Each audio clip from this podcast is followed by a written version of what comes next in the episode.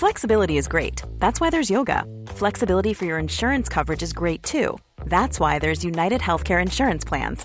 Underwritten by Golden Rule Insurance Company, United Healthcare Insurance Plans offer flexible, budget friendly coverage for medical, vision, dental, and more.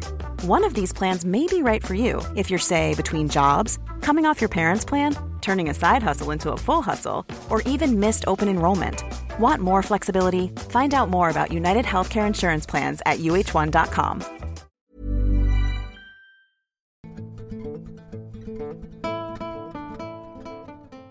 It doesn't matter where I'm employed as a park ranger.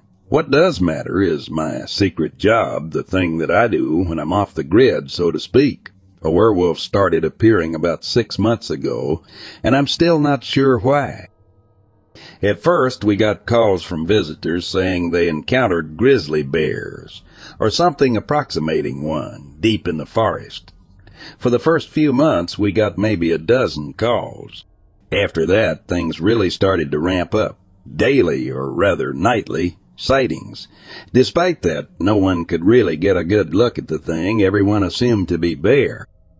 Then my boss showed up, a man I rarely saw. He tossed a trank dart gun at me and told me to head into the woods. Whatever you do, don't kill the thing. Based off the information we've been able to gather, this is no damn bear. Something possibly supernatural. Does this have anything to do with Elijah's disappearance last month? Something killed Elijah, and we never found the body. James only gave a slight nod, something that could be denied later if asked. The less you know, the better, Liam. Just take your truck and head into the woods. I'll mark the most recent sighting on your map. James said, crossing his arms and giving me a look that told me not to ask any more questions. But I couldn't help myself. Guess some weird government agency is involved in this if you're telling me not to kill it. You'd think the safety of the visitors would come first, I said, but James cut me off. Now officially, that's none of our business, Liam. Just taking orders. You'd be wise to do the same. So I closed my mouth and got to work, loading my vehicle with some last minute things I thought I might need, food or water or binoculars. Then I got in the truck and drove down the winding road. I decided to not get on the walkie because I didn't want to alert James. My plan was this. Pick up Bill, my partner in crime, more or less, at his usual patrolling location, then head off to where the location James marked on the map and see if we couldn't tag team this thing. I caught Bill just sitting in his patrol truck reading an Agatha Christie novel and smoking a cigarette. I remember him telling me how relaxing he found it, being out here, not a care in the world, tending to his biological needs. The cigarette and the needs of his higher brain, the Agatha Christie novel, Hey, Bill, we got a situation James wants us to look into. Bill looked up from his novel, mildly irritated. What kind of situation? Gotta trank something. You know, that thing that everyone thinks is a bear, but probably isn't. Why trank instead of kill? Yeah, I was wondering that too. Anyway, hop in, good buddy. We got a long night ahead of us, and that's putting it really mildly. Bill got in and we drove off in the direction of the last sighting. I filled Bill in on what little I knew. Guess the thing that really concerns me is why now? Why a month after Elijah's death? Bill asked, thumbing through the book in his hands, but not really reading it. That caught my attention too. I don't know the reason. I just know that something fishy is going on. Then that's when we saw it. A large, hairy beast running on all fours, then randomly standing upright and roaring. Our headlights seemed to confuse the thing. Bill took out his pistol, rolled down the window, and fired. Bill, what the F are you doing? No legal force is allowed on this thing. We gotta use the trank gun. The thing, which upon closer inspection looked exactly like a werewolf, just roared and charged at the truck grabbing its bottom and shaking it violently until Bill and I were completely disoriented. It then leapt into the trees. What the F is wrong with you? I said to Bill again once my head stopped spinning. I said no lethal weapons. Sorry, Liam. Just got rattled is all. wasn't going to get turned to human paste because a pair of government issue sunglasses told us not to us actual bullets, Bill replied, face flushed. Well, after that, I began to drive again, keeping our eyes peeled for the werewolf. We heard howls coming from the infinite line of trees to our left. No matter how much we combed the woods, we didn't find anything. This went on for several nights, experiencing horrific sightings of the massive man. Wolf, I went by myself after the first night because I didn't trust Bill not to fire bullets at the thing. James was ripping me a new ass because I couldn't track the damn thing down. At least not keep it in my sights long enough to track it. On the fourth night, I sat in my truck on the side of a wide road, scanning the eerily still line of palm trees. My ears pricked as I heard the soft crunch of twigs as Tired crushed them. I peeked in the rearview mirror and saw a sleek black car parking behind me. A short woman with red hair came out of the car, using precise movements so that not one ounce of energy was wasted. Are you Liam? The woman asked, popping into my window like she was a cop about to give me a ticket. I heard the trees rustle behind her and began to perspire a little on my forehead. I'd tell you that you shouldn't be out this way, Mom, since we've seen had a few bear sightings out this way, but I started. I don't mean to be blunt, but I outrank park rangers. Again, not trying to be a jerk, just stating a fact. The woman seemed fairly young, and her smile sent a shiver down my spine because it was so emotionless. She explained to me what was going on. She worked for a government agency, one I hadn't heard before, and they had been working on a serum to reverse the transformation of the werewolf. They were hoping I could sedate the thing before it did any real damage or chose to move on to an even broader wilderness.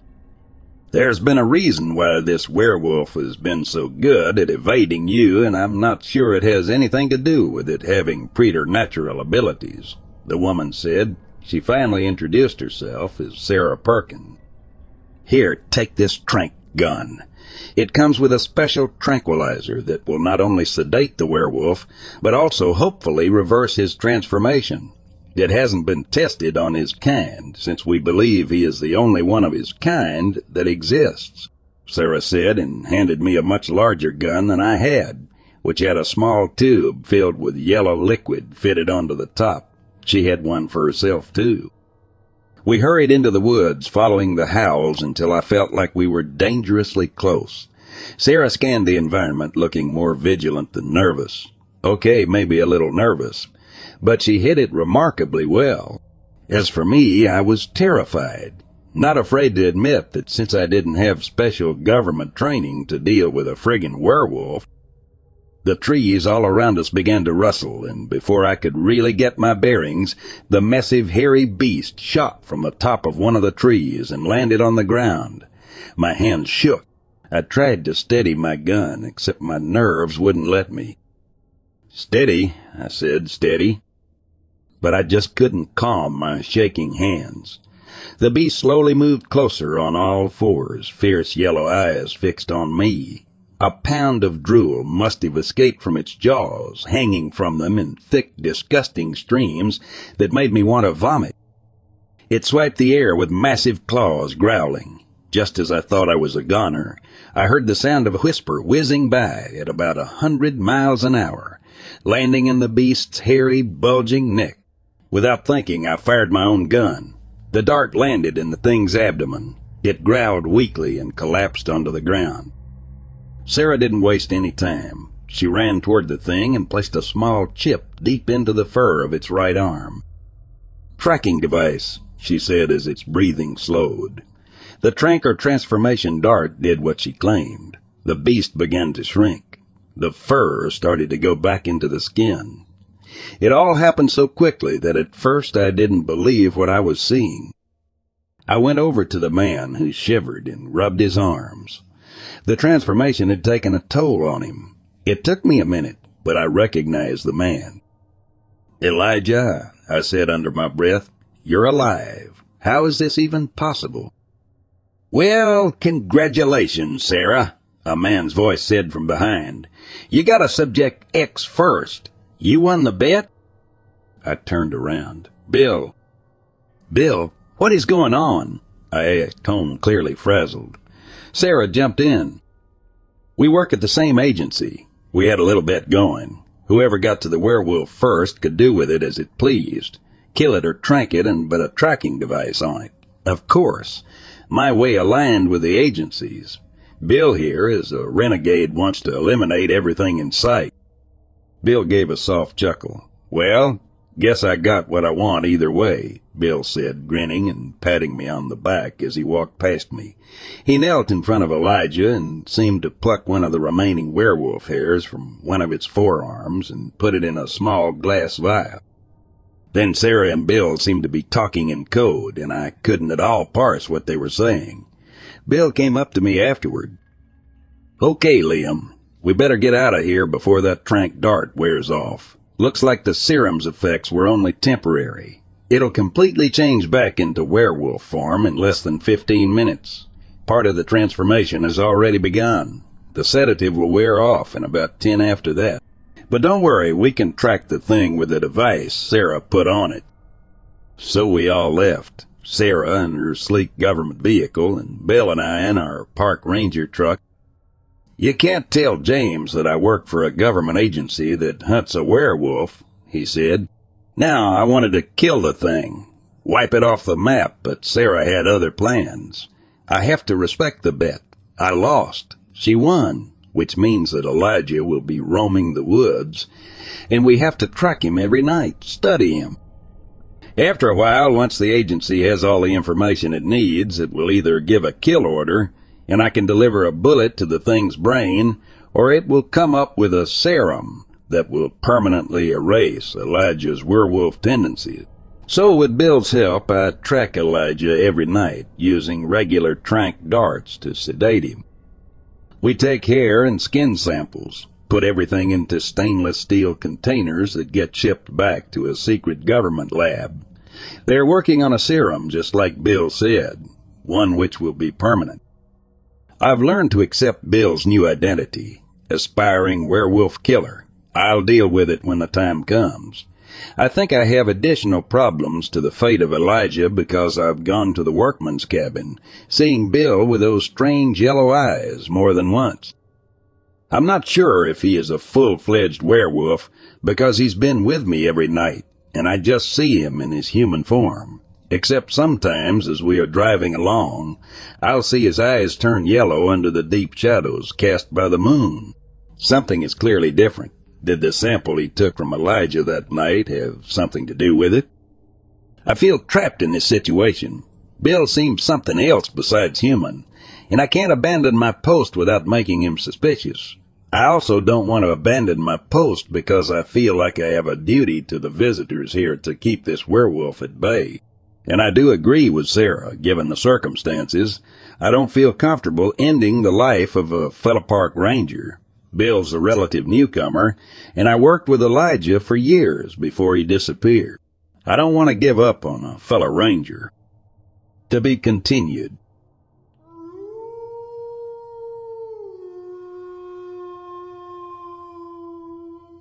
So my husband and I were watching a scary movie. We don't usually watch scary movies, but we thought it would be fun since our kid was staying with his grandparents for the night. About halfway through the movie, we got bored of it and decided to call it a night. It was around 11:30 p.m. We were watching it in our bed, so we just turned off the TV and lights and laid down. Within maybe 30 seconds of turning off the movie, I hear a man talking. It sounded like it was coming from our basement. We live in a log home and we sleep in the loft, which is open to the rest of the house. The stairs leading up to our room are made of half logs, so you can peer through them and see down into the stairs leading directly below, into the basement, which also has no door. At first I thought maybe I was imagining it. I have auditory hallucinations before I fall asleep all the time, so I thought that's what it was. We have a German shepherd who sleeps at the top of the stairs in the loft with us, and she hadn't seemed to notice anything. About ten seconds after hearing the voice, I hear several other sounds. Sounds of something moving in the basement, jostling and gentle thuds. At this point, my husband whispers, Did you hear that? And I'm like, Yes. And he says, It sounded like a man talking. And I'm like, OMG, yes? So he jumps out of bed, puts on his robe, gets the gun, and starts checking around the house. I have my phone up, ready to dial 911 if need be. He starts in the basement. Nothing. All the windows are closed and locked, and the alarms on them are undisturbed. Same with the sliding door. We check the rest of the house, and still nothing. I'm super freaked out at this point. He has to get up early for work, so we go back upstairs to our bed. He goes to sleep, but I'm too freaked out, and I stay up with a lamp on ready to attack the sneaky intruder until around 2 a.m. when I was too tired to stay up any longer. I heard a couple more strange noises up until I fell asleep. Most of them I attributed to the house shifting.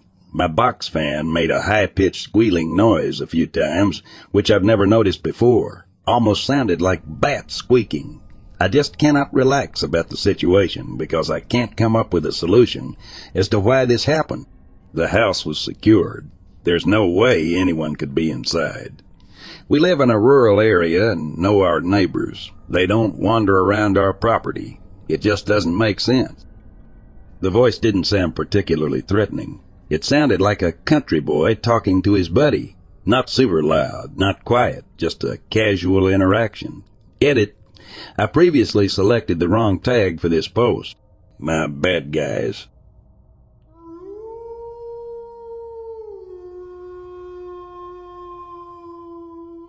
I don't believe in ghosts. If I see someone I don't know and trust, like on TV, for example, telling a ghost story, I struggle to believe them. That being said, I had an experience when I was around 10 years old that I'm going to share today. This was in approximately 2003. My friend and I were walking to football training. I live in a quiet countryside town in Scotland. To get to the football training, we would walk past the tennis courts as it saved a lot of time. The tennis courts are located at the bottom of a wide open, grassy area. Next to the tennis courts is a sloped section of ground that runs the length of the court. I think it's meant to be the stand where people can sit or stand and watch. It's sort of like a grassy pyramid that's been stretched out in length. There is a path that leads down to the stand and just stops. On the far side of the stand is a small wooded area. We were on the path walking toward the tennis courts. It was broad daylight. No one is around. The wooded area briefly falls out of view as the path is on a slight decline. We walk up the hill of the stand onto the main body of it, and there is a woman standing at the trees. She has stood with her hands clasped in front of her, looking directly at us. My friend and I are walking toward her. She has stood between a fence and a small stream that's guarded by a waist-height fence. We walk the length of the court, now less than ten meters from her. She hasn't moved. She's just continued to stand and stare. We turn at the bottom of the court now, with our back to her. We haven't said a word, but we looked at each other and ran. The woman was gray in appearance, but wasn't transparent or anything. She looked like a real person, but she was a sort of uniform color, washed out looking, clothes included. It's quite hard to describe. She didn't move once. And I don't mean she just stood still. She didn't move at all. She was three dimensional, but it was like she was a cutout that had been placed there. My first thought wasn't, oh my God, it's a ghost only afterward did we realize what might have just happened. There is nowhere this woman could have came from. There are two meter fences blocking everywhere apart from the far side entrance to the tennis court and the approach we used to get there. The far side entrance line of sight is never broken. The stand only obscures a part of the wooded section for a moment. She simply was not there. We broke line of sight for five, Ten seconds, and there she was. The village I live in is small. I had never seen this person before, and I haven't seen her since. For a good ten years, that area would terrify me at night. I would hug the fence until I had to turn my back to the area. We saw at which point I would run. Doesn't matter how muddy the grass was. It was genuinely too frightening to care about the condition of my shoes. I don't know how to explain this. I tell people I don't believe in ghosts if they ask, but I always offer this story as a consolation. Looking back on it, I wish I spent more time looking at her.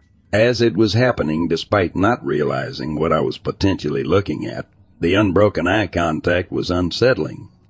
It made it difficult to look at her. That friend and I don't speak anymore. We haven't for around 15 years. But I bumped into him in the town about four years ago. The first question I asked him once the greetings were over and done with was, Remember we saw that ghost?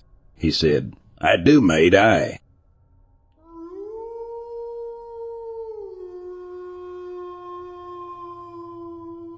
So a few years later, my cousin and I went out to check deer feeders or stands. As we were crossing a field to get to a deer stand that was set up on poles eight, ten foot off the ground, we noticed what we presumed to be a head peering over the top of the wall watching us. We were a good 100 yards off, but it was obvious that something was in the stand. My cousin wanted to go check it out, but I got spooked. I don't know if it was that uneasy feeling of predation or my past encounter with vagrants at our lease, but I talked him out of confronting whatever was up there. We hustled back and told our dads what we had seen. We went back to the stand but didn't see anything watching us this time, so we crossed the field, climbed the pipe ladder to the landing, and found open cans of soup, some dirty clothes, and a mutilated fawn.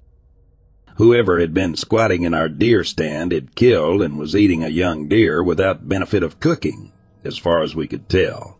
There was blood everywhere. Could this be Sasquatch? We never did run into whoever was surviving out there. Fortunate for him because I was ready to shoot anything that moved after that.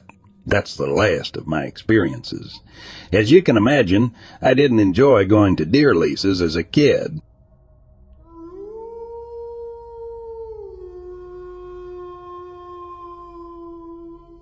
My partner and I first heard these stories from a coworker who overheard another officer talking about it.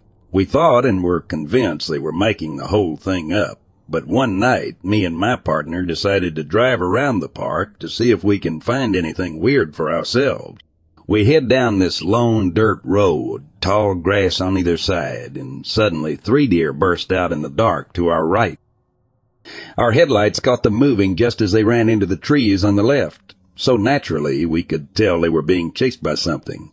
We turned off the headlights and began moving very slowly, keeping an eye out for anything big. We drove slowly, more and more down the winding road until finally something came into view in front of us. It looked like a large, hairy man crouched over. And as soon as it came out, you could just see its silhouette against the cold night sky. And since it was so dark, I couldn't see much but the thing kind of turned around and began moving in our direction and then moved away. As soon as my partner and I saw it, we got this really weird feeling, like something terrible was about to happen. So we quickly turned our headlights on. By that point, it was already gone. We pulled out of there, left pretty quickly. I don't even want to acknowledge what that could have been. I don't think I'm ready to accept that reality just yet.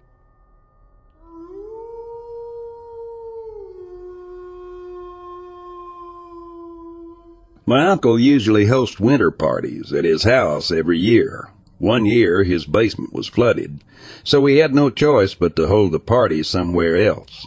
It was held at a nearby lodge. On the side of the lodge was a road, and across the road was a small section of trees with a pond in it.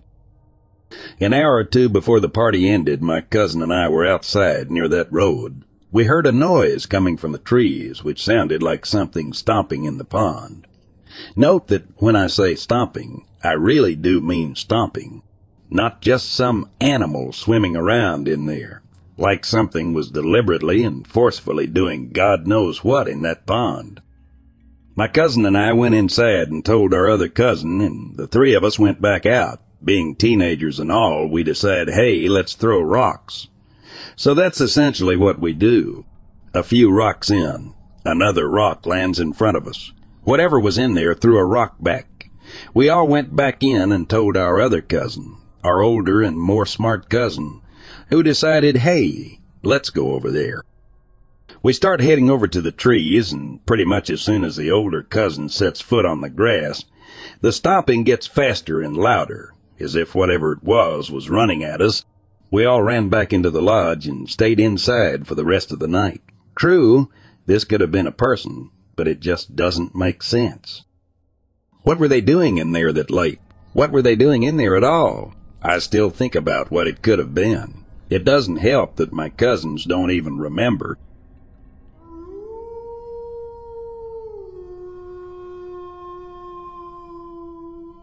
So there's a mountain range known as Karkonosze separating Poland and the Czech Republic.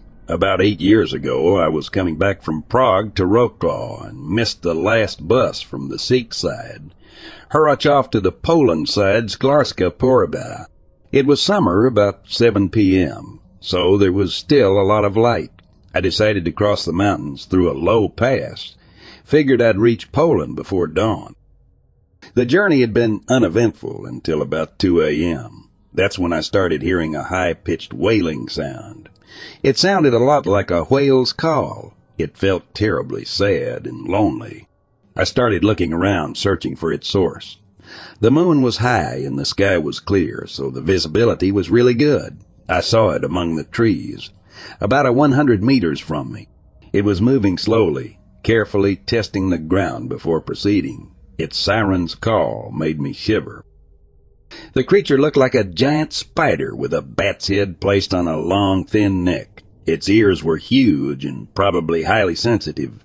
It turned its head as if noticing my presence, but it didn't seem to mind me and continued to move slowly and wail.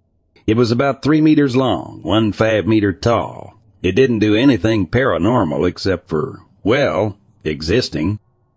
What I felt wasn't exactly terror. It was more of awe and profound sadness. I remember thinking it might be the last one of its kind, that its calls had been a dying song. After watching it for a few minutes, I proceeded to follow the trail and eventually reached the town of Szklarska Poręba around 5 a.m. I remember feeling really strange for a couple of days afterwards.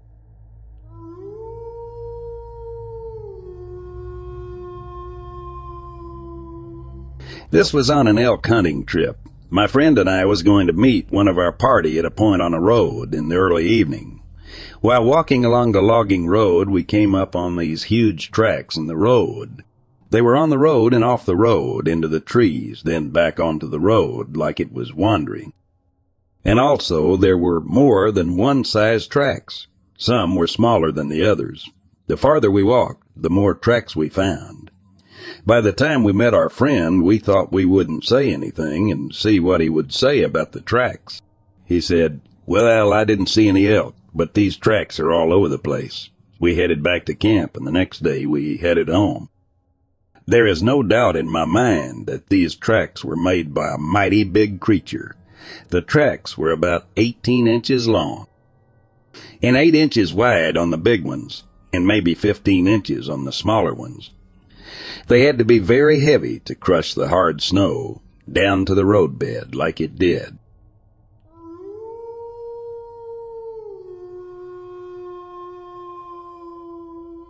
I've been working as a law enforcement officer in Hancock County, Mississippi, where we have been receiving reports about a large bipedal creature near the Stennis Space Center.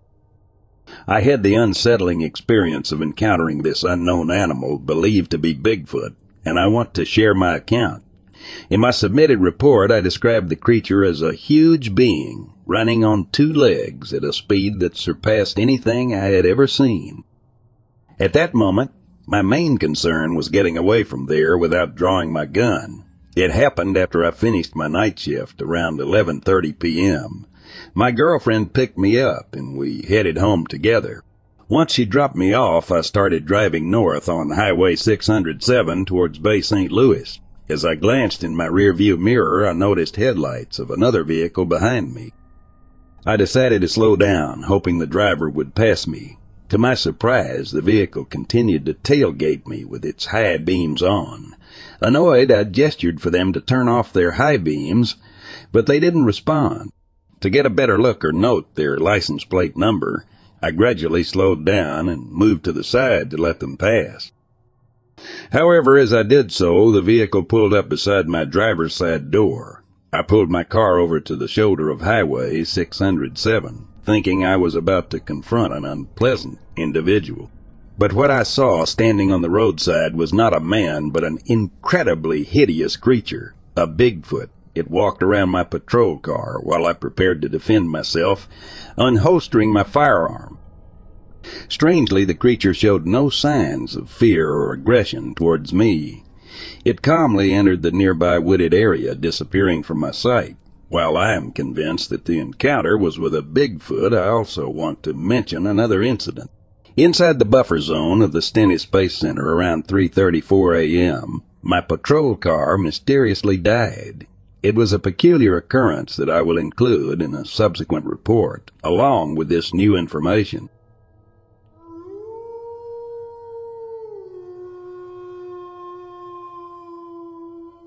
I had a normal upbringing. Parents are still married, went to church on Sundays, had a dog, picket fence, all those things.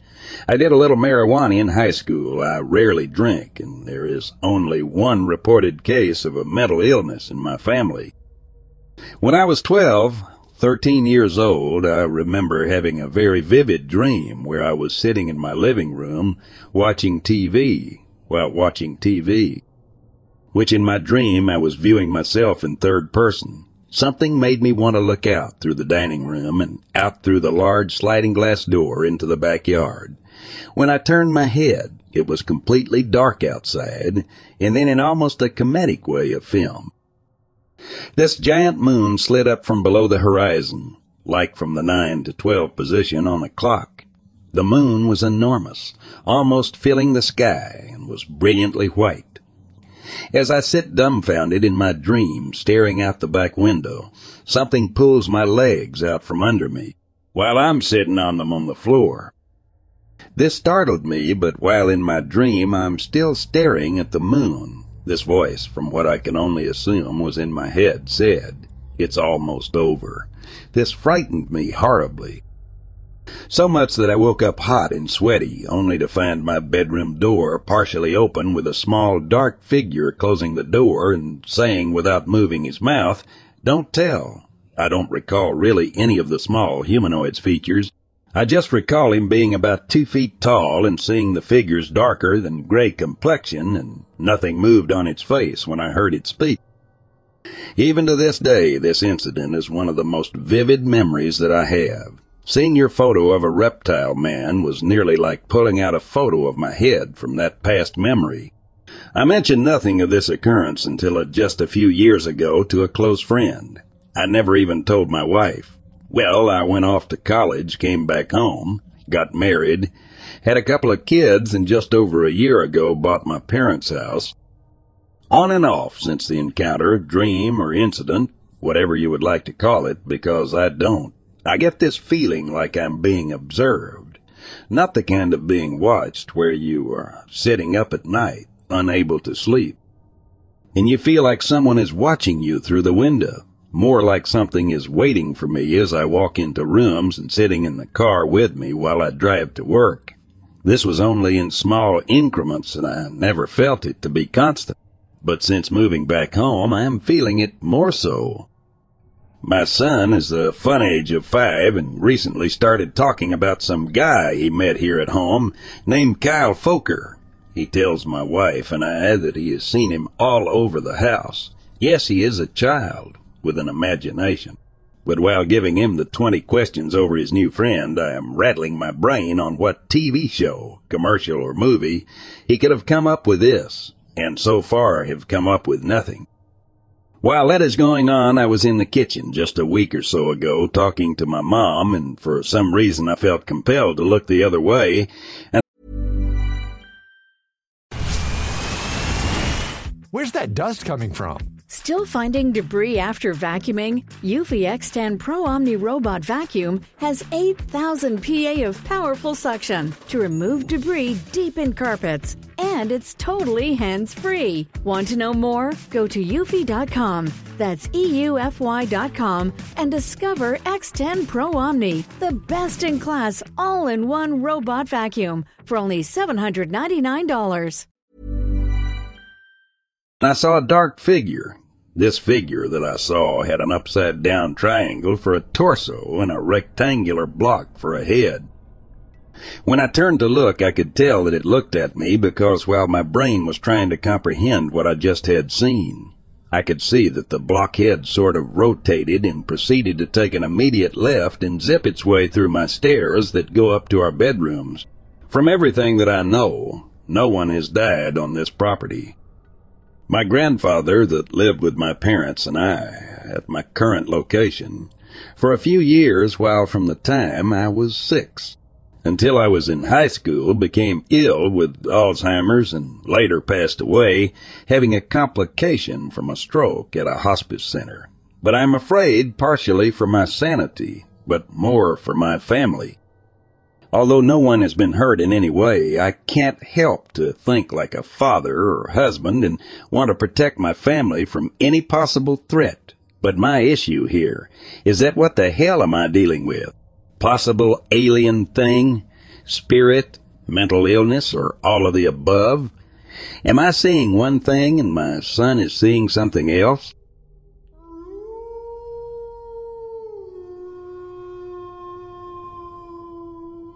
It was dead in the middle of winter, and he was working on a camp on a remotish island in the Boundary Waters, far north of Minnesota.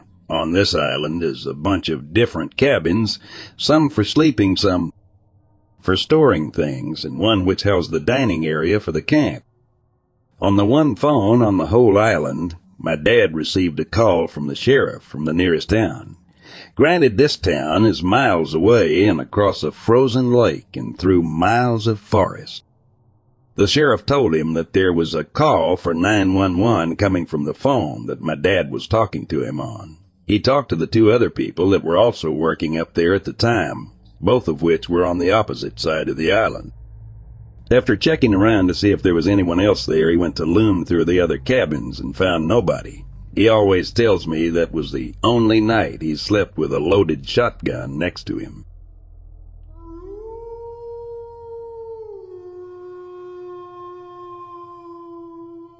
I hunt, but I have two stories from the same spot and I wasn't hunting during either of them. My family was camping in a canyon in southeast Idaho. This location is accessed from northeast Utah. I was about seven at this time, so that would have been around 1980, one-ish.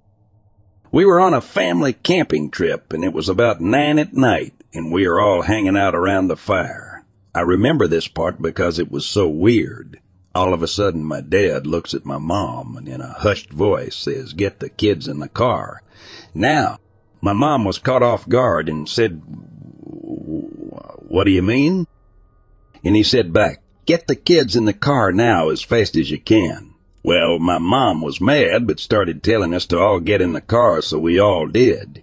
After we were all in the car, my dad hoped in the driver's seat, and we backed out of the campground and drove one hour and ten minutes home leaving everything we brought at the campsite, including the fire burning. I know this is bad, but this was the 80s and I'm sure none of us had our seatbelts on either.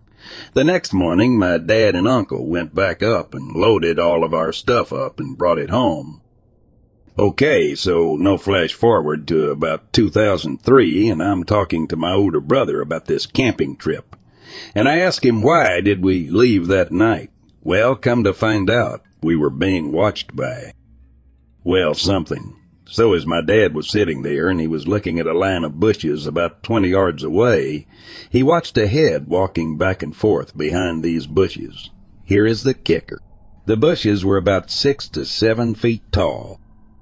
I guess my dad watched the thing for about 30 to 60 seconds before it turned its head and looked at us, and he could see the two eyes reflecting back at him because of the firelight. It scared him so bad he made us all go home that second. My brother said he never did say what he thought it was. He just knew it was large and tall. Two. Same spot as camping trip from one. It's about 1995 and me. My friend and younger brother are camping in this same spot because we were going to go fishing the next day. Remember, I did not know about why we left this spot until years after this. It was about two and we were all sleeping when down from the canyon to the east of us came the low scream. It wasn't like a woman's scream. It was low, like a man yelling, but that's not even a good description. And the reason I know it came from the east was we woke up to it, and as I was saying, what was that? It screamed again. We did not sleep much that night, and we all put our handguns in our sleeping bags with us. Edit. Also, that gut feeling people described above is something I have had many times there. I don't think I have been back there since I found out why my dad left. Not from being scared, but more of I don't live by there anymore.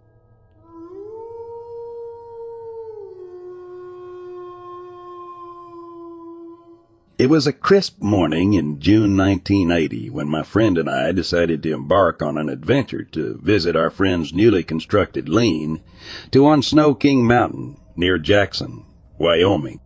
Little did we know that this journey would take an unexpected turn, forever etching an encounter with the unknown in our memories. As we made our way up the mountain, excitement filled the air. We relished the opportunity to explore the wilderness and soak in the beauty of nature. However, our enthusiasm quickly turned to trepidation as we stumbled upon something that defied all logic and reason. There, amidst the towering trees and rugged terrain, we came face to face with a sight that would forever haunt us. A hairy man-like creature stood before us, its massive frame reaching a staggering twelve feet in height. Long dark hair cascaded down its hunchbacked form, with arms extending almost to the ground. Fear gripped us as we stared into the creature's simian-like face, which seemed as large as a stop sign. Its heavy breaths filled the air, accompanied by a haunting, moaning growl that sent shivers down our spine. We knew we had encountered something truly extraordinary, something that defied our understanding of the natural world. Instinctively we turned and ran, desperate to escape the presence of this mysterious creature. To our dismay, it pursued us relentlessly, never relenting in its pursuit. We could hear the creature's eerie sounds reverberating through the trees as we sprinted, hearts pounding in our chests. The chase seemed never ending, our adrenaline fueled sprint blurring the boundaries between reality and the surreal. It was as if we had stumbled into a realm of myth and legend, where the lines between human and beast were blurred. Finally, as our strength waned, we reached a street light near the Ramada Snow King Inn in Jackson. Gasping for breath, we dared to glance back, hoping to catch a glimpse of the creature that had pursued us so relentlessly. And there it stood under the flickering light, a specter in the night, before it vanished into the depths of the surrounding darkness. We staggered back, our minds reeling with disbelief at the surreal encounter we had just experienced. Rushing to the local police, we shared our tale, knowing deep down that few would believe the magnitude of our encounter. The memory of that day still lingers, etched into the fabric of our beings. We were forever changed, forever aware that there are realms beyond our comprehension, where creatures lurk in the shadows, challenging our notions of what is possible. Though the world may scoff at our story, dismissing it as mere imagination or trickery, we know the truth. We crossed paths with the unknown, with a creature that defied explanation, leaving us with a profound sense of awe and an everlasting curiosity about the mysteries that lie hidden in the depths of our world.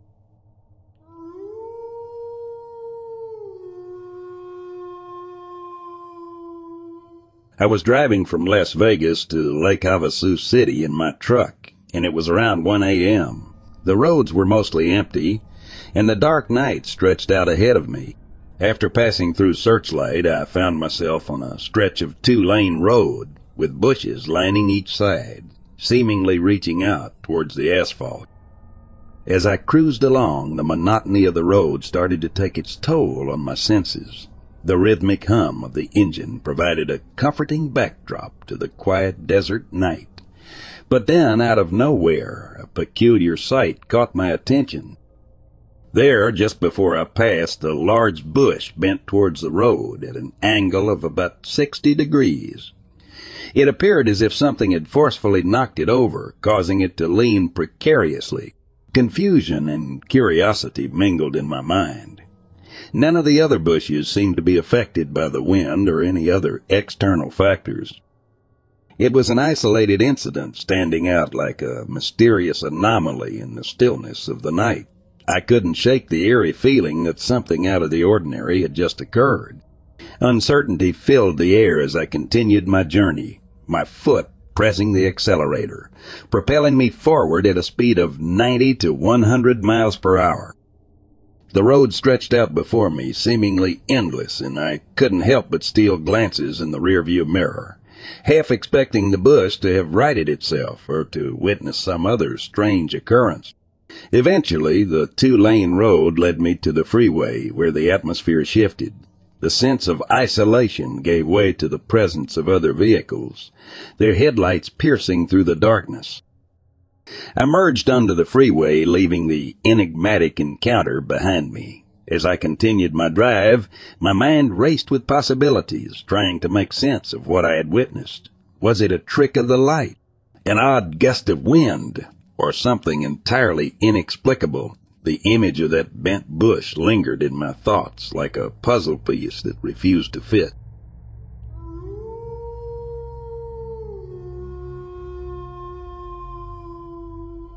My cousin recently moved here from Secunderabad, India.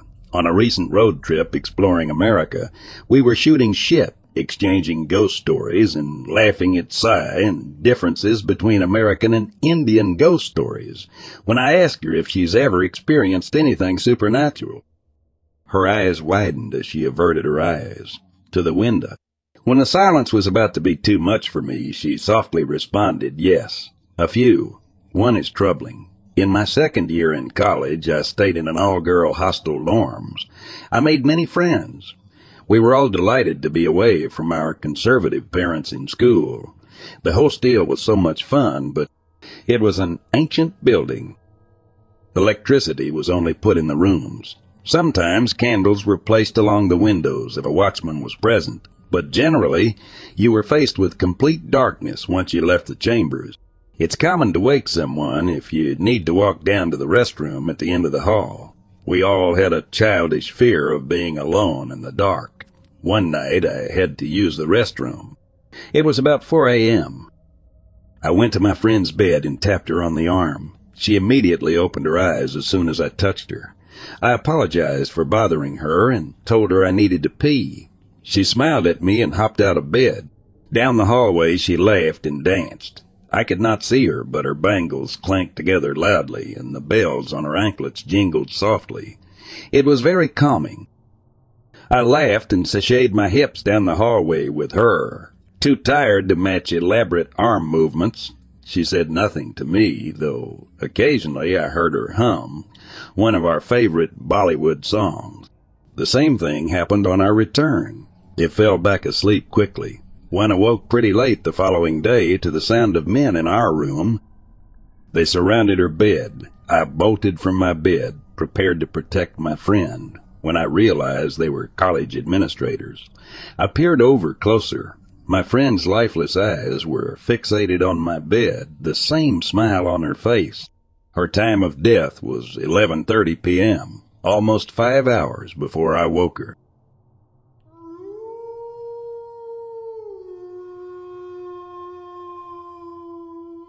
I drove to a local convenience store here near Stroudsburg, Pennsylvania in Monroe County to pick up something to eat. My dog was with me and it was just before midnight. Everything was normal on the way there, but on the way back, something weird happened. As I approached a stop sign outside of town, my dog started growling. My dog rarely growls, so when he does, I take notice. I looked around and saw a deer walking toward the road from behind a large oak tree. The deer then stepped out onto the road. It's about fifty feet from me, but then the deer starts to walk toward the headlights of my car. As it gets closer, I begin to see its face much clearer.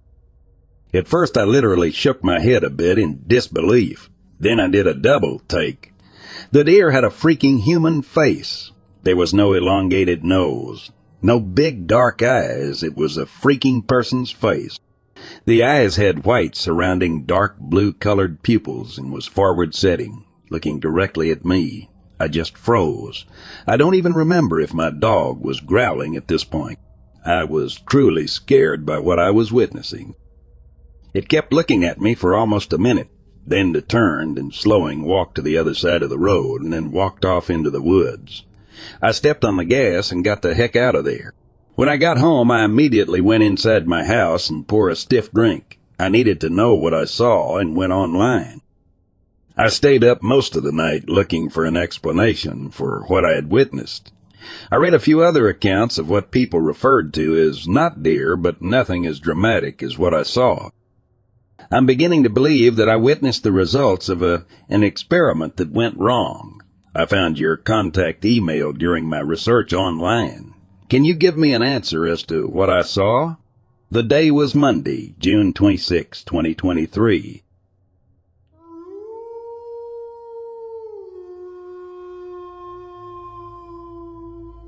I was walking on the hill with my two Labradors when, out of nowhere, they went into a frenzy. They ran in circles, growling and snapping at the air until they eventually collapsed to the ground, tails tucked beneath them. Bewildered, I scanned the surroundings and spotted a huge creature at a distance to the side. It appeared translucent, as I could see the grass of the hill through its body, but it was covered in long charcoal-colored hair. Oddly, it left no trace on the grass. The creature had elongated, glowing red slits for eyes, nose like holes, thick lips, and stood well over ten feet tall on two legs. Filled with terror, I began to pray, and after a few moments, the creature slowly faded out of sight. I hastily left the hill with my two dogs whimpering close behind me.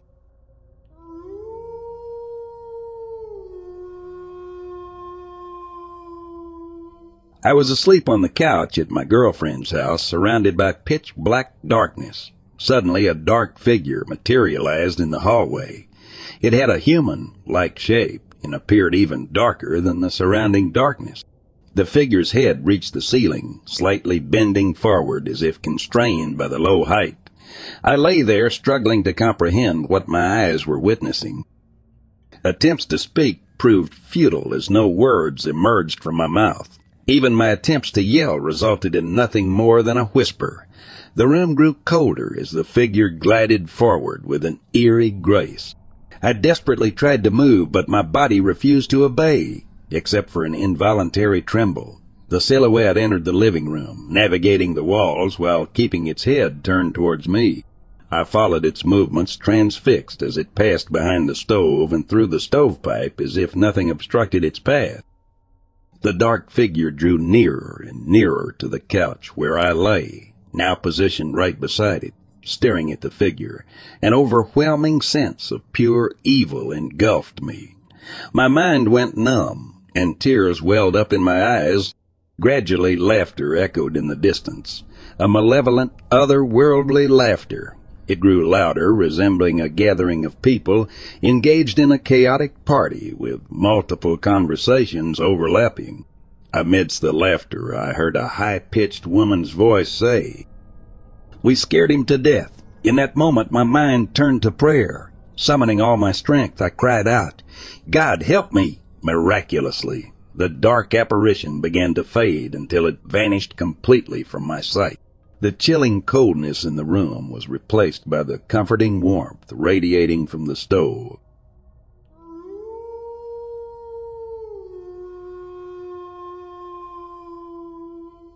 It was late night in late October, early November of 1975. I was a 10-year-old child. At that time, I was going through a late bed, wedding phase, and remember I was determined to end that embarrassment. I awoke for the second or third night in time to relieve myself and remember being happy and proud that I caught it in time again. As my eyes creaked open slightly, I saw movement in the room, and at least what I thought were African American kids in my room moving around. I remember thinking that the only thing they could steal of any value was my prized small black and white TV that was on my dresser next to my bed.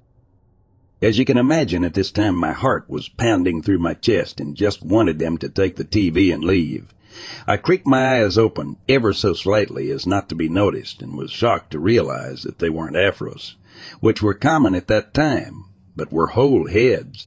I can't really express my thoughts of that instant realization when I saw who was really in the room at that time other than how in a nanosecond I went from, there's no such things as aliens, to, oh my god, they're real, to what do they want?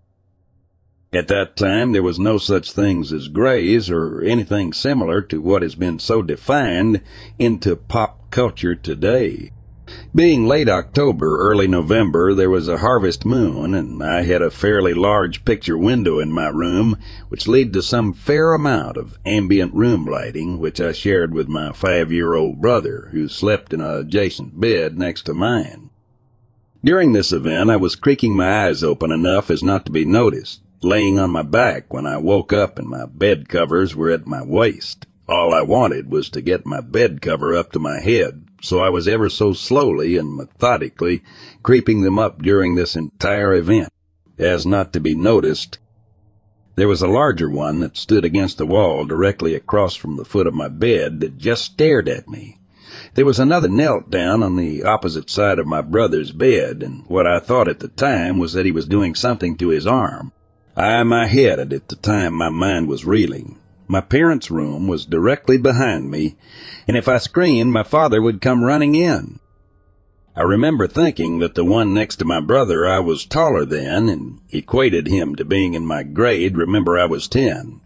So if he came over to me, my big plan was to jump up and dive on him and scream for my dad. The one against the wall just standing there I remember as being a grade or two older than me, and he would probably do something before my dad to get in. I remember thinking I could end the whole debate that are we alone in the universe and the weight of that thought being succumbed to, he's killing my brother and not being able to muster the internal strength to do something. My next thought was that if he comes over to me, he can't put a needle in me, so I started to tear up, and that diffused my sight to what was happening in the room. Then the one that was knelt next to my brother got up and came at me, pure horror as my eyes were teared and he rounded my brother's bed and in one motion knelt down on his right knee and in one motion opened his toolkit and twisted and kind of flipped and twisted his left wrist and reached in. At that very moment I couldn't hold it any more and thought needle and I made a audible pre-cry wail. The face that the creature made still haunts me today. Honesty, it's the same face people make when they make a surprise mistake. A guy did something embarrassing facial expression. His mouth was just a slit, so when he made that expression, his face rippled and wrinkled like a old man. Immediately, whatever he was taking out of his box, which was a really weird shape, then, but not now, it was hexagonal with a diagonal opening and handle. Put it back in, got up, and they marched out. Again, another part of this is memory that has crept me out, is how they moved like the military and moved, or better said, marched out of my room. I was shocked and with unreal timing as I looked down the hallway when they passed my parents' room. Two more came out and filed in line with such precision and marched down the hall and all turned down the stairs out of my sight. Again, I must stress the timing was if they were one. Needless to say, I didn't sleep the rest of the night. My younger brother was fine in the morning, and no one in my family knew anything of the night's event. I lived near a large metropolitan area at the time, and our house was the only house surrounded by 260 acres of woods. I only told a handful of people since then and find it very difficult and seriously doubt many of these accounts I read of abductions myself. Ironic, isn't it, they were very, very real, and I wish I'd dreamed it, but I didn't. My impression then in my life of the events of that night is that these beings are cold and indifferent to us. Basically, they are not our enemies, but most certainly aren't our friends. There might be a very good reason our government has kept this secret for so long.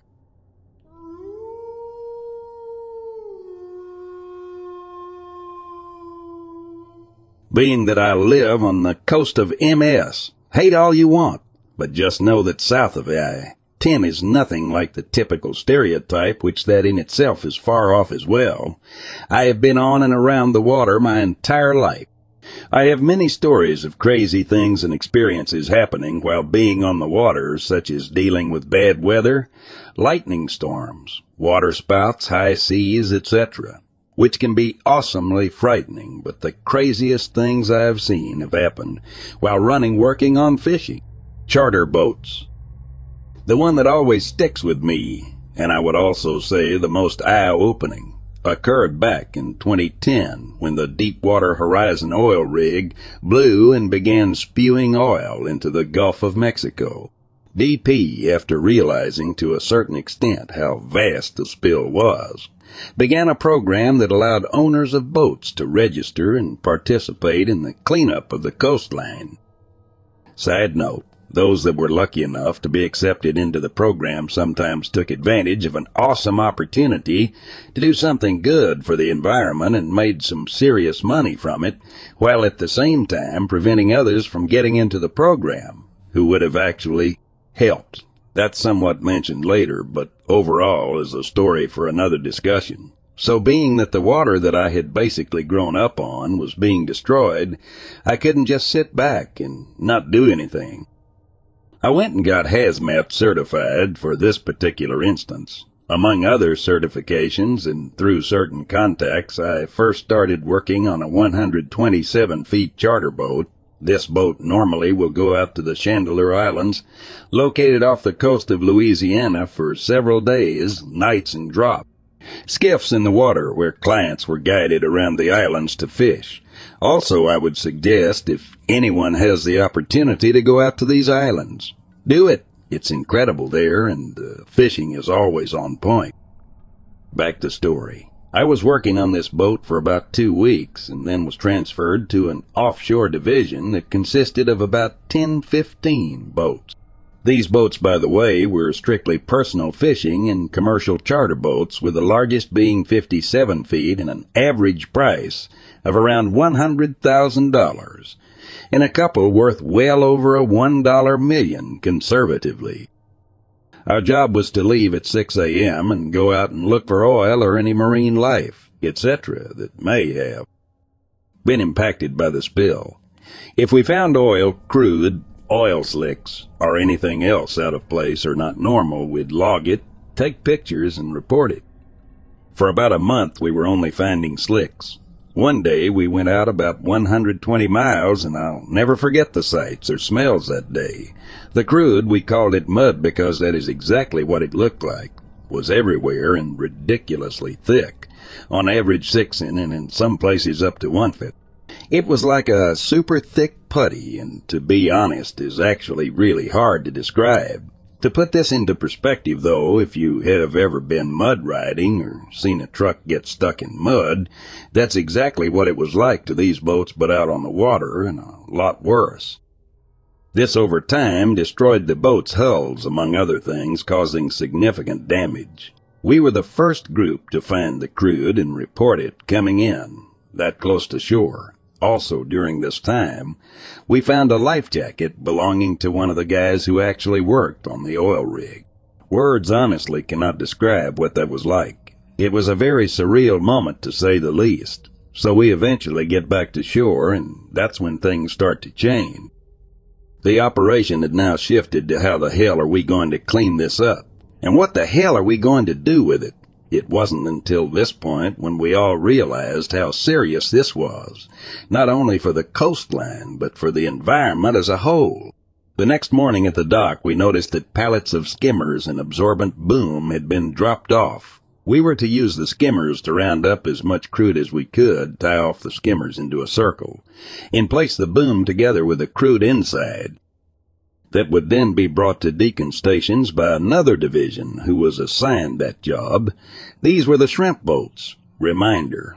Our job originally was to just spot, find, take pictures, and report, not necessarily handle the oil if all possible. To sum up how that operation went, it was complete shit, and that's being nice.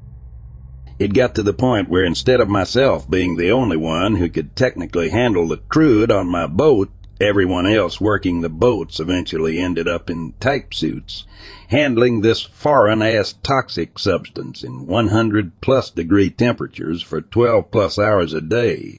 Side note, each boat had to have at least one hazmat certified person on board at all times, who was supposed to be the only person handling the crude. Also, only four people were allowed to work on each boat in our division. We also ended up getting stranded twice by the shrimpers who decided to call it day at lunchtime, leaving us with no way to move the crude while also not allowing us to leave because we couldn't just leave the rounded up crude unattended. Yeah, absolutely miserable. Nobody could ever have imagined what we were getting into. And along with that, BP themselves had no idea what they were getting into in their claims of being prepared, and we're on top of this with all available resources.